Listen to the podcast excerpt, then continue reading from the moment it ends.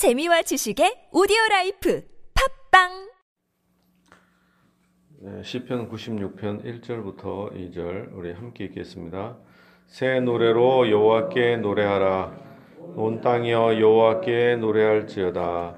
여호와께 노래하여 그의 이름을 송축하여 그의 이름을 날마다 전파할지어다. 네, 그의 구원을 날마다 전파할지어다. 아멘. 새 노래로 여호와께 노래하라. 온 땅이여 여호와께 노래할지어다. 예, 새 노래. 물론 뭐 새로운 가사를 짓고 새로운 음악 예, 음악으로 노래한다. 그것도 있지만은 새로운 의미. 이게 찬송을 해라 이런 뜻이죠. 새 노래로 여호와께 노래하라. 온 땅이여 여호와께 노래할지어다. 자 여기서 네, 보통 하나님은 어떤 하나님이에요? 구약 시대 이스라엘의 하나님이잖아요. 그런데 이제 온 땅 모든 세, 상 사람들이 하나님을 찬양할 때가 올 것이다. 이걸 얘기를 하는 것입니다. 온 땅이요. 여호와께 노래할지어다. 여호와께 노래하여 그의 이름을 송축하며 그의 구원을 날마다 전파할지어다. 하나님의 구원이 이제 온 땅에 나타난다. 그걸 벌써 구약 시대에 예언하고 있습니다. 그래서 그의 이름을 송축하며 그의 구원을 날마다 전파할지어다.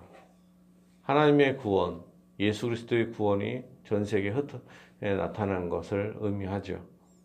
그러므로 예수 그리스도께서 오시는 이 찬송, 이게 얼마나 새로운 노래예요. 그걸 찬양하라. 그의 영광을 백성들 가운데, 그의 기이한 행적을 만민 가운데 선포할지어다. 여기서 하나님께서는 구약 백성들은 애굽 땅에서 구원하여 주시고 또한 바벨론에서 포로 된 생활에서 다시 회복시켜 주셨습니다. 자, 이제 신약 시대 하나님께서는 자기 아들 예수님을 보내셔서 그의 피로 우리를 구속하시고 온 세상 사람들을 구원을 베풀어 주셨다라는 것입니다. 그래서 그의 영광을 백성들 가운데 그의 기이한 행적을 만민 가운데 선포할지어다. 구약 시대에는 벌써 택한 백성들에게 애굽 땅에서 출애굽을 하게 하시고 놀라운 기적을 베풀어 주시고 또한 70년 동안 포로 생활에서 구원을 베풀어 주시고 또한 이제 그것을 찬양하라 얘기 하는 거죠. 뿐만 아니라 이제 신약 시대에는 예수님을 통해서 그의 피로 우리를 구원하신 이게 얼마나 기이하고 신기한 행적일까요? 그것을 찬양하라. 하는 것입니다. 만문, 만민 가운데 선포할지어다. 여호와는 위대하시니 지극히 찬양할 것이요 모든 신들보다 경외할 것임이며 하나님은 어떤 분이세요? 위대하신 분이시다. 하나님은 전능하신 하나님이시요 위대하신 하나님이시, 하나님이시다라는 것입니다. 지극히 찬양할 것이요 모든 신들보다 경외할 것이며 우리가 믿는 하나님은 다른 잡신 우상들과는 차원이 다르다라는 것입니다. 만군의 만국의 모든 신들은 우상들이지만 여호와께서는 하늘을 지으셨음이로다. 세상에 수많은 신들이라고 하지만 그것은 사실은 다 마귀에 불과하고 다 헛된 곳에 불과합니다. 그러나 하나님께서는 유일한 창조주, 하나님만 창조주시고 하나님만 전능하신 하나님이십니다.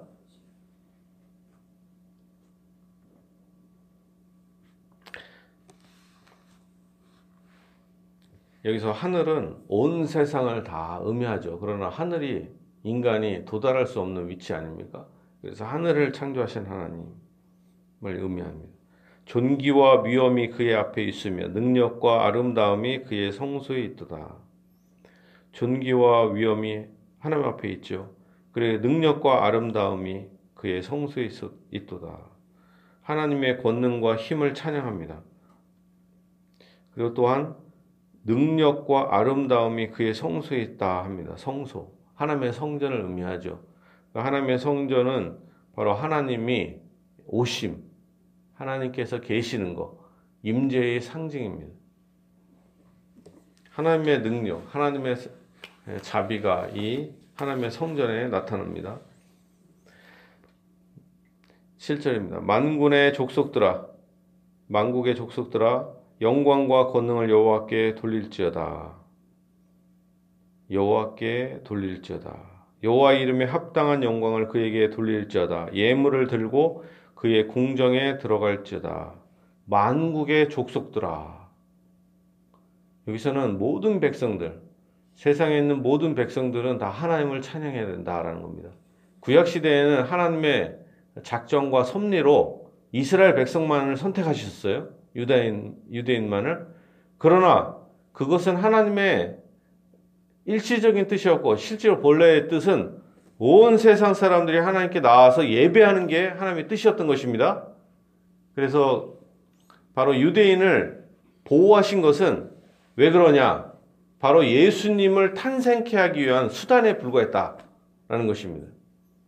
그리고 예수님이 오신 다음에는 이제 그 예수님의 보혈이 은혜가 온 세상에 넘칩니다. 그리고 다시 모든 사람들을 다 주님 앞으로 인도해 주십니다. 그래 만국의 족속들아 영광과 권능을 그에게 돌릴지어다. 오직 영광, 하나님의 능력, 능 권능은 어디에 속해요? 우리를 창조하신 하나님, 우리를 구원하신 하나님 한테만 있다라는 것입니다.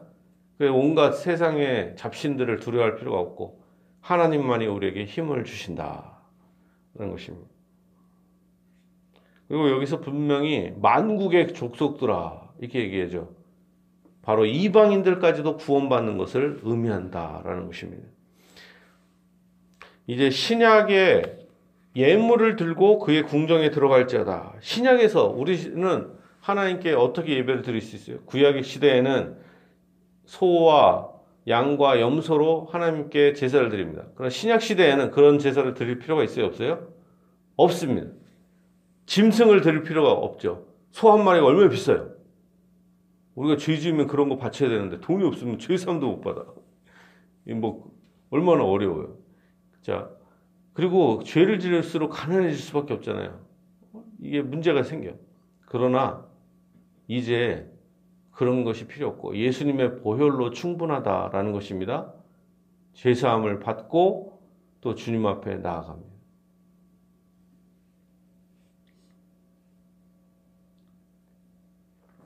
이제 10절입니다. 모든 나라 가운데 이르기서 이르기를 여호와께서 다스리시니 세계가 굳게 서고 흔들리지 않으리라. 그가 만민을 공평하게 심판하시리라.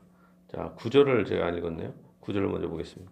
아름답고 거룩한 곳으로 여호와께 예배할지어다. 온 땅이여 그 앞에서 떨지어다. 아름답고 거룩한 곳으로 여호와께 예배할지어다. 자, 신약 시대에는 무엇으로 예배를 드려요?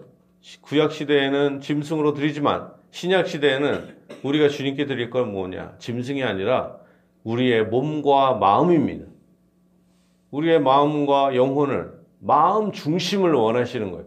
그러면서 물질도 마음을 따라서 감사함으로 자발적으로 내는 것입니다. 분량이 정해져 있는 게 아니라 자기가 자원하여서 하나님께 드리는 것은 우리의 몸과 마음과 영혼, 그리고 물질도 마음을 다해서 드리는 거지, 이게 어떤 특정한 그런 게 아니죠. 사람마다 어떻게 갖겠어요? 아름답고 거룩한 것으로 예배, 여호와께 예배할자다. 특히 신약 백성들은 입술의 열매로 하나님께 마음과 영혼과 몸을 다해서 마음으로 입으로 하나님을 찬양해야 한다는 것입니다. 찬미의 제사하다. 신약 시대는 찬미의 제사를 드리는 거죠. 입으로 온 땅이여 그 앞에서 떨지어다. 모든 나라 가운데서 이르기를 여호와께서 다스리시니 세계가 굳게 서고 흔들리지 않으리라. 그가 만민을 공평하게 심판하시리라 할지로다. 모든 나라 가운데 모든 나라 사람들이 말합니다. 여호와께서 다스리시니 창조주 하나님은 사실 이스라엘만 선택하시고 이렇게 거기에만 통치를 하시는 게 아니라 온 세상을 통치하고 계셨다. 벌써 구약 시대에도 신약 시대에는 더 그렇죠. 확실하게 전 세계를 통치하고 계시는 창조주 하나님이십니다. 자기가 지으셨고 또한 지금도 그거를 지금도 통치하시고 다스리십니다. 자연 만물을 다스리시고 이 사회적인 모든 것들, 인간관계의 수많은 것들을 다 다스리시는 분이십니다. 여호와께서 다스리시니 세계가 굳게 서고 흔들리지 않으리라. 하나님께서 다스리십니다. 세계를 다스리시고 특히 택한 주의 백성들을 다스리시고 보호해 주신다라는. 왜 다스려요? 택한 자들을 위해서. 그가 만민을 공평하게 심판하시리라 할지로다. 지금도 하나님께서는 세상을 공평하게 통치하고 계십니다. 물론 이 땅에서 불공평한 일들이 많아요. 그러나 때가 되면 하나님께서는 다 모조리 하나님의 뜻대로 공평하게 심판하실 것이다. 라는 것입니다. 하늘은 기뻐하고 땅은 즐거워하며 바다와 거기에 충만한 것이 외치고 밭과 그 가운데 있는 모든 것은 즐거워할지로다. 그때 숲의 모든 나무들이 여호와 앞에서 즐거이 노래하리니 그가 임하시되 땅을 심판하러 임하실 것입니다. 그가 의로 세계를 심판하시며 그의 진실하심으로 백성을 심판하시리로다. 하늘은 기뻐하고 땅은 즐거워하며. 근데 여기서 잘 보면 하늘이 기뻐할 수 있어요? 땅이 즐거워할 수 있어요? 없죠. 하늘과 땅은 뭐 생각이 없잖아요. 아무. 근데 이것은 그만큼 온 세상의 피조물들이 다 하나님을 찬양해야 한다. 어떤 과장법을 의미하는 거죠. 하늘은 기뻐하고 땅은 즐거워하며 바다와 거기에 충만한 것이 외치고 밭과 그 가운데 있는 모든 것은 즐거워할지로다. 모든 세상 만민이 다 찬양을 해야 한다. 그때 숲의 모든 나무들이 여호와 앞에서 즐거이 노래하리니 이제 숲의 나무들도 하나님을 찬양한다 합니다. 그 이유가 왜요? 그가 임하시되 하나님이 이 땅에 오십니다. 땅을 심판하러 오신다 합니다. 땅을 심판하러 임하시리라. 그가 의로 세계를 심판하시며 그의 진실하심으로 백성을 심판하시리로다. 심판하신다. 여기서 두 가지 의미가 있습니다. 심판은 어떤 심판이에요? 두 가지인데 이런 것입니다. 자, 이 땅에 택한 자가 있고 버림받은 자가 있잖아요. 하나님을 믿는 자, 하나님을 안 믿는 자 이, 런 사람도 있습니다. 하나님을 믿는 자를 향해서는 어떠, 어떻게 합니까? 하나님을 믿는 자는 특히 세상에서 핍박을 받죠. 세상에 핍박을 받습니다. 주로 맞고 두들겨 맞고 빼앗깁니다. 가난합니다. 자, 그런데 자, 하나님이 오시면 하나님은 우리의 아버지시잖아요. 이 땅에서 피해를 보고 빼앗기고 억울함을 당하고 고난을 당합니다. 택한 자가. 하나님이 오시면 어때요? 하나님은 우리의 아버지시며 우리의 보호자이시며 또한 재판관이십니다. 그럼 어떻게 해요? 우리에게 오셔서 우리, 우리에게 어떻게 합니까? 빼앗긴 것을 다 회복시켜 주시고 치료해 주시고 도움의 손길을 베풀어 주시고 찢겨진 옷을 다시 입혀 주시고 그런 거 아닙니까? 우리의 죄를 씻어주시고 약을 바르듯이 우리를 치료해 주시고 성령을 부어주시고 의를 덧입혀 주시고 머리에 관을 씌우시고 좋은 것으로 우리를 배불리 먹여 주신다라는 것입니다. 그게 하나님의 심판이에요. 그러나 저 악한 자들을 향해서는 어떻게 심판하셔요? 그대로 악을 행한 대로 심판을 하시는 거죠. 우리는 우리를 향해서는 자비의 선물로 심판하시는 거. 똑같을 때는 억울한 자는 사람을 위해서는 도와주다. 이런 개념의 심판인 거지.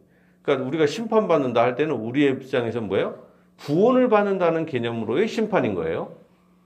좋은 의미의 심판이죠. 예수님의 심판, 좋은 심판. 그러나 악한 사람들을 향해서 진짜 말 그대로 심판받는 거죠. 하나님의 저주와 하나님의 진노가 그 악한 자들에게 나타납니다. 그래서 하나님이 다스리시고 심판하실 때 우리를 향해서는 뭐예요? 폭력이나 그런 엄격한 게 아니라 어때요? 아버지로서 사랑을 베풀어 주셔서 탕자가 얼마나 악해요. 그러나 주님 앞에 돌아오면 어때요? 아버지로서 모든 것을 다 품어 주신다라는 것입니다. 이게 아버지의 사랑으로서의 심판하시는 것입니다. 그러나 악한 자들을 향해서는 엄격한 진노의 심판, 지옥 심판이 있을 뿐인 것입니다. 그러므로 우리가 우리 택한 자들은 하나님을 찬양할 수밖에 없고 새 노래로 찬양할 수밖에 없고 하나님의 기이한 행적을 찬양할 수밖에 없고 모든 만물이 찬양할 수밖에 없다라는 것입니다. 그 하나님께서는 의로 세계를 심판하십니다. 그리고 진실하심으로 심판하십니다. 우리에게 사랑의 의를 베풀어 주시고 도와주십니다. 그러나 악한 자들에게는 공의의 심판만 있을 뿐이다라는 것입니다. 진실로 우리 모든 성도들 오늘 기도에 나오신 우리 권사님, 장로님, 집사님들의 하나님께서 여러분들의 기도에 응답해 주시고 도와 주실 것입니다. 하나님은 여러분의 기도를 다 들어주십니다. 안 듣는 것 같아도 우리가 지치지 말고 낭망하지 말고 기도해야 할 것입니다. 하나님이 들으시고 때가 되면 응답하실 것입니다.